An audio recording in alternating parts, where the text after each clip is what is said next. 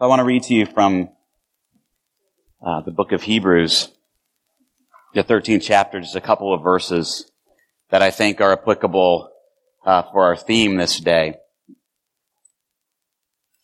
Keep on loving one another as brothers and sisters. Do not forget to show hospitality to strangers. For by doing so, some people have shown hospitality to angels without knowing it. I read that again. Keep on loving one another as brothers and sisters. Do not forget to show hospitality to strangers. For by so doing, some people have shown hospitality to angels without knowing it. Well, every day we get a chance to show hospitality to strangers and perhaps angels, or even angels that are not so much strangers to us. Uh, but today we really get to practice because uh, we've invited Kate Ayers, who's the executive director of Reestablish Richmond, to come and to, to, to share with us about what Reestablish is doing, how Westminster is a part of that, and, and some of the wonderful things that, that are happening because of the ministry of Reestablish. Um, as you know, we're, we're in this series of what we're calling Raising the Dead, the greatest commandment. Raising the dead is not the greatest commandment. But um, we believe that when we live out the, the greatest commandment, love God with all your heart, your mind, your soul, your strength, and love your neighbor as yourself, that we have the opportunity to be part of God raising people from the dead. Meaning giving people a new life right here in the life that they have now. Giving them an opportunity to, to grow and to thrive and to flourish in ways and in the ways that we are invited to grow and thrive and flourish even when we feel broken, even when we feel dead, even when we feel completely not alive, that God um, reinvigorates us and, and raises us from the dead when we love God and love our neighbor. So I don't want to say too much more. I want to I want to invite Kate to come forward and to and to share with us about reestablished Richmond. Thank you, Joel. It's really good to be here with you guys. I've, um, I feel like uh, this is not my church home, but I come in this space and I feel very much at home. So um, I am grateful for the hospitality that I and my family has received from this congregation over the last several years. Um, but I'd like to share with you a little bit about um, who Reestablished Richmond is, if you don't already know, and um, where Westminster has been, where and how you've been a part of our story. We are an organization that was founded in 2010, and I am part of a congregation a couple miles down the road called Tabernacle, Tabernacle Baptist Church. And I think like Westminster, Tabernacle um, is a large building that used to be filled with hundreds, thousands of people. If you hear our, our pastor tell the story, he'll say it. We had the largest Sunday school on the Eastern Seaboard. And it was, people were just, you know, spewing out of the pews and the buildings. They couldn't keep up with the space. And then desegregation happened. And, um, a lot of the people there decided to leave and, and go into the, the suburbs. And Tabernacle, like Westminster, chose intentionally to stay, uh, where they were and continue to minister to that, uh, community. And as a result, the building did not shrink, but the people inside the building did. And um, Tabernacle found themselves um, with a big building to take care of, with a very small group of devoted people. Um, new pastor came to town. He was trying to figure out what are we going to do. The church began praying for children. We just need children. We need more than just the pastor's kids in the nursery every Sunday, you know. Um, and then one Sunday, a group of Burmese refugees showed up at the doorstep I can't remember the connection, how they found out about Tabernacle, but they had been here um, only months, and they were Christians in Burma, and Christians were not welcome in Burma, so they got kicked out of Burma, and eventually, through many years, found themselves resettled here in Richmond, and were looking for a church home. So Tabernacle began wrapping their arms around this family, and all of a sudden had this renewed sense of purpose and mission helping them, figuring out how to get them to doctor's appointments, figuring out how to help them feel welcome. Long story short, it was a lot of work. A lot of people poured their heart and soul. And at the end of it, people were worn out and burned out.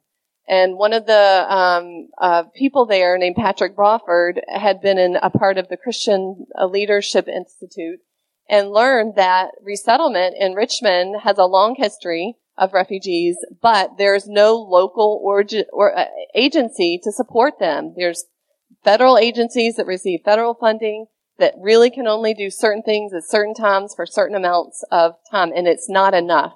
And so um, Patrick decided to found uh, Reestablish Richmond as a local agency um, to help fill in gaps where those uh, federal agencies couldn't uh, always meet the needs, and also to figure out a way to really support and um, mobilize faith communities um, to support refugees in a more sustainable manner.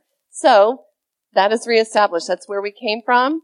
Um, I met Joel a couple years into the or the agencies uh, after we were founded. We were still trying to figure out who we were. We were still trying to figure out what gaps need to be filled. Um, but Joel said, "You know what? We have space here, and we want to find ways to welcome refugees into this space." And since then, it's been about two and a half years, uh, three years. Um, that is what you have done and you have helped um, reestablish Richmond grow into an agency that is well recognized and well known. Um, Pastor Joel has been a mentor for me as I've figured out what it means to, to lead um, a small, growing nonprofit. And I want to share with you some of the results of your hospitality. Um, in the last two and a half years, Reestablished Richmond and Westminster has together has been able to teach 180 refugees how to become safe drivers. 180 people have walked through these doors and have found a place to learn how to drive. If you've ever taken the learner's permit test, maybe some of you it's been a long time, some of you it looks like maybe not that long ago. It is the hardest barrier to getting a license. And we teach a class in this space every week in English, in the language of Dari, in the language of Arabic. And because of that, people have been able to learn how to become safe drivers and pass that test, which is uh, life giving for sure. 74 people have come into this space, refugees, to engage in community, um, just like you all are doing this morning. You all helped us start our community engagement program by offering your space for monthly uh, lunches. Those monthly lunches turn into quarterly, larger scale events where um, we're able to really introduce the refugee community to different faith communities, Westminster being one of them. Um, our volunteer program, over the last two years, we got a grant through AmeriCorps Vista, and we were able to put a full-time volunteer coordinator. And over the last two years, um, and and and because there's so much community community support for volunteers, we have a, a, small little tiny space. We have access to like an 18 per person conference room. Our first volunteer orientation that we did had like 50 people sign up and we, I said, Oh, Joel, I don't have enough space. What are we going to do? So we started having our volunteer orientations and trainings in this space. In the last two years, we have oriented and trained 240 Richmonders to, who have offered support in various ways in the community which is just a testament to Richmond, I think, but also just to, you can imagine the impact that that's had. And I want to start, I want to finish um, by sharing with you three short vignettes of um, clients who have been touched by our programs, um, and um, as and and largely as a result of the space that you all have given us. Um, this is Jamila. If you've been to any of our trainings, you've heard her story before. She's from Afghanistan. She um, came here with her husband and her two children. About six months into the resettlement, uh, her husband passed away of a heart attack, which is not a common um, occurrence, but you can imagine uh, the, her difficulty of being overnight a single mom, having no education, being brought up during the Taliban regime, having no job history, and so reestablished Richmond. Um, immediately, she was able to um, come to one of our first community lunches that we did in this space. I think Pastor Joel has told that story when the the Thursday um, when hundreds of people were coming in this space with beautiful scarves and um, to have lunch. So we partnered with Islamic Center, and they came. And um, as well as a lot of our newly arrived Afghans, Jamila being one of them, and through that community event, she was connected to some really life-giving supports. Um, that group started paying her rent until she got a job. She went through our transportation program. She was able to get her license. Um, we've been able to train uh, volunteers who now go to her her family's home and help her learn English. Um, so, and today she works full time. She works in an embroidery factory. You can see back there, and she runs it. There's like four other Afghan women who are employed, and she. It's because of her and her dedication to the company that they were willing to bring on more people.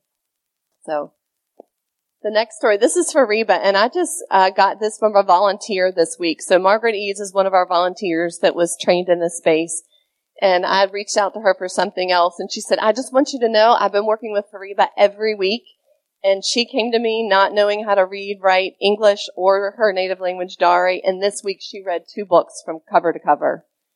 And she was so excited and I asked her, I said, do you think Fariba would mind if I shared this picture? Cause I think it's really a testament to what a volunteer can do and the dedication and the partnership for this community. And she said, yes, she would be very excited to share um, share her story in that picture with you.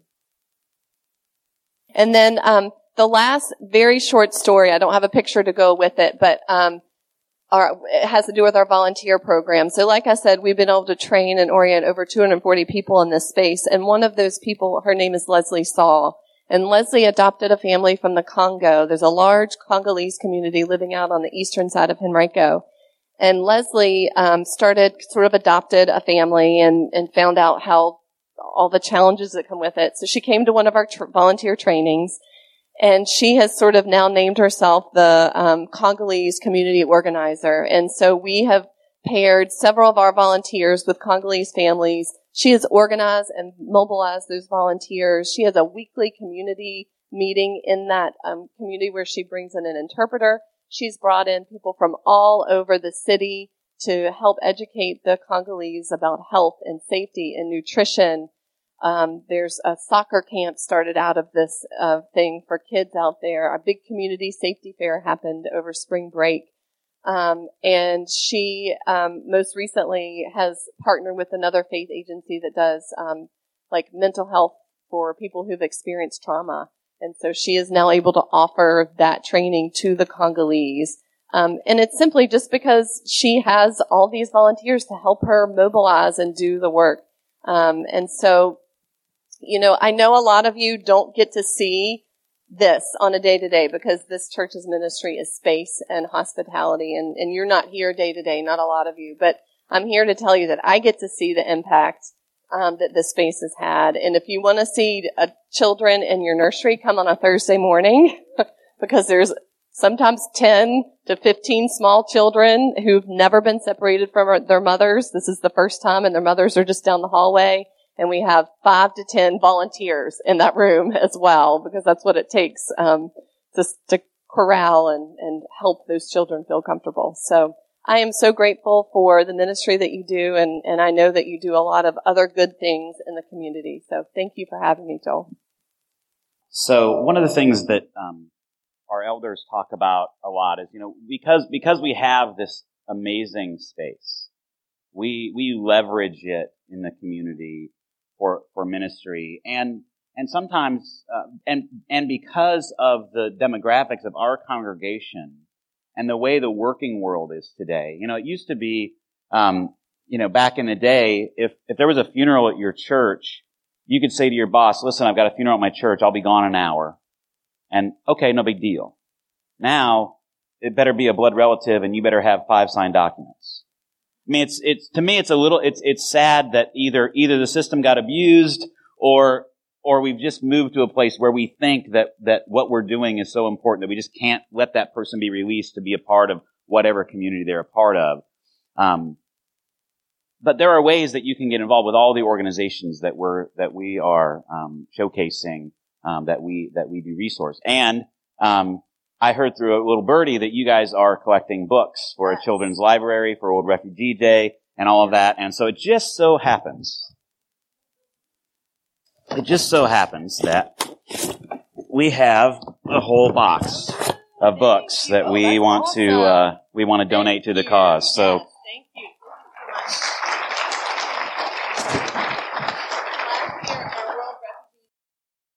Stand here. I want to pray with you. So let's pray. God, we're so grateful for your spirit moving through your people that the people of, of Tabernacle would, would embrace a family that was so different than them and that that would, that, that would move people to then say, you know what, we can do better. Even though we're tired and worn out, we can, we can do better. We can do something that, that has a larger impact and welcomes people into this city and into our country and helps them to flourish. So God, we thank you for Kate, for all the volunteers, for, for all of those folks who are coming into a new place and are scared and lonely and, and wondering how they're going to make it. We thank you for this ministry and, and for all the ways that um, Reestablish breaks barriers and draws people together. God bless these books and, and all the children and adults that will read them, that they might be life-giving. In Jesus' name we pray. Amen. Thank you. I wanted to highlight something in the scriptures that um, that we've been talking about today. And in the, in these scriptures, you wouldn't you wouldn't know it unless you unless you you know geek out and dig into things like a pastor does on on language and whatever. But in the um, in love the Lord your God with all your heart, your, your mind, your soul, your strength. Love your neighbor as yourself. That Jesus brought together in the original Hebrew. It's the same. It's the same word for you shall love your God. You shall love your neighbor. And in the Hebrew scriptures, they're separate. They're not together. Jesus brings them together in the New Testament and and and um, and forms this relationship that we sort of take for granted, I think, as Christians, because we, in general, if you if you've been around Christian churches, this is, you know, what's the greatest commandment? Jesus says, "Love the Lord your God." You know, we just this sort of thing. Um, and this and and and this is not um, this Leviticus scripture that we read today, Leviticus 19, is not the place where it says, "Love your neighbor." Um, as yourself but it is another place and it's the same exact Hebrew word. And you shall love. When a foreigner or an alien or an immigrant, depending on how you want to translate that word, resides among you in your land, do not mistreat them. The foreigner, the alien, the immigrant residing among you must be treated as your native born or, depending on the translation, as a citizen I think that language for us is probably more powerful than native born. Foreigner residing among you must be treated as your native born or as a citizen. Love them and you shall love them as yourself. And then sort of the why. For you were aliens. You were foreigners in Egypt. You spent 400 years, God says to the Hebrews, as slaves in a foreign land. And because of that, you don't get to be jerks. You know, because I'll tell you what, if somebody had kept me, kept me and my family and my ancestors in slavery for 400 years, I think I would hold a pretty big grudge. And I think I would be very afraid of foreigners of people coming from other places, of people who are different than me. I would want to protect my culture and my society to the nth degree. And I'm not saying that we shouldn't be careful about welcoming people. I'm not saying that we should just blindly accept and and, and, and, and just say, oh, it's, you know, nobody's out to hurt anybody. Nobody will ever do anything bad. We have to keep our eyes open, just like we do with one another we're broken people. We'll, we, we'll hurt each other from time to time. We'll say things that are cruel. We'll do things that, that are mean, even sometimes unintentionally. But there is a directive here that is so strong and reminds me again that the Christian life, this new life that we've been given, is not is not a life of luxury. It's not a life of ease. God does not say, follow me and I'll make everything easier. God says, take up your cross, follow me, leave yourself behind. And at the same time, love your neighbor as yourself. And you shall love. I just wanted to plant that in your mind a little bit. I think it's a, there's so many interesting things when we study the scriptures that, that parallel each other. The New Testament, as one scholar says, sings an Old Testament song. And if, when you hear those notes sounding, you just, you realize how rich this heritage and tradition that Jesus was fully a part of and how he was teaching us it in a different way. And then how he gave himself completely and utterly so that we might have an understanding of this new life that we are being offered. So that's my reflection for you this morning after our presentation and what we're, what, what we're talking about today. And you shall love.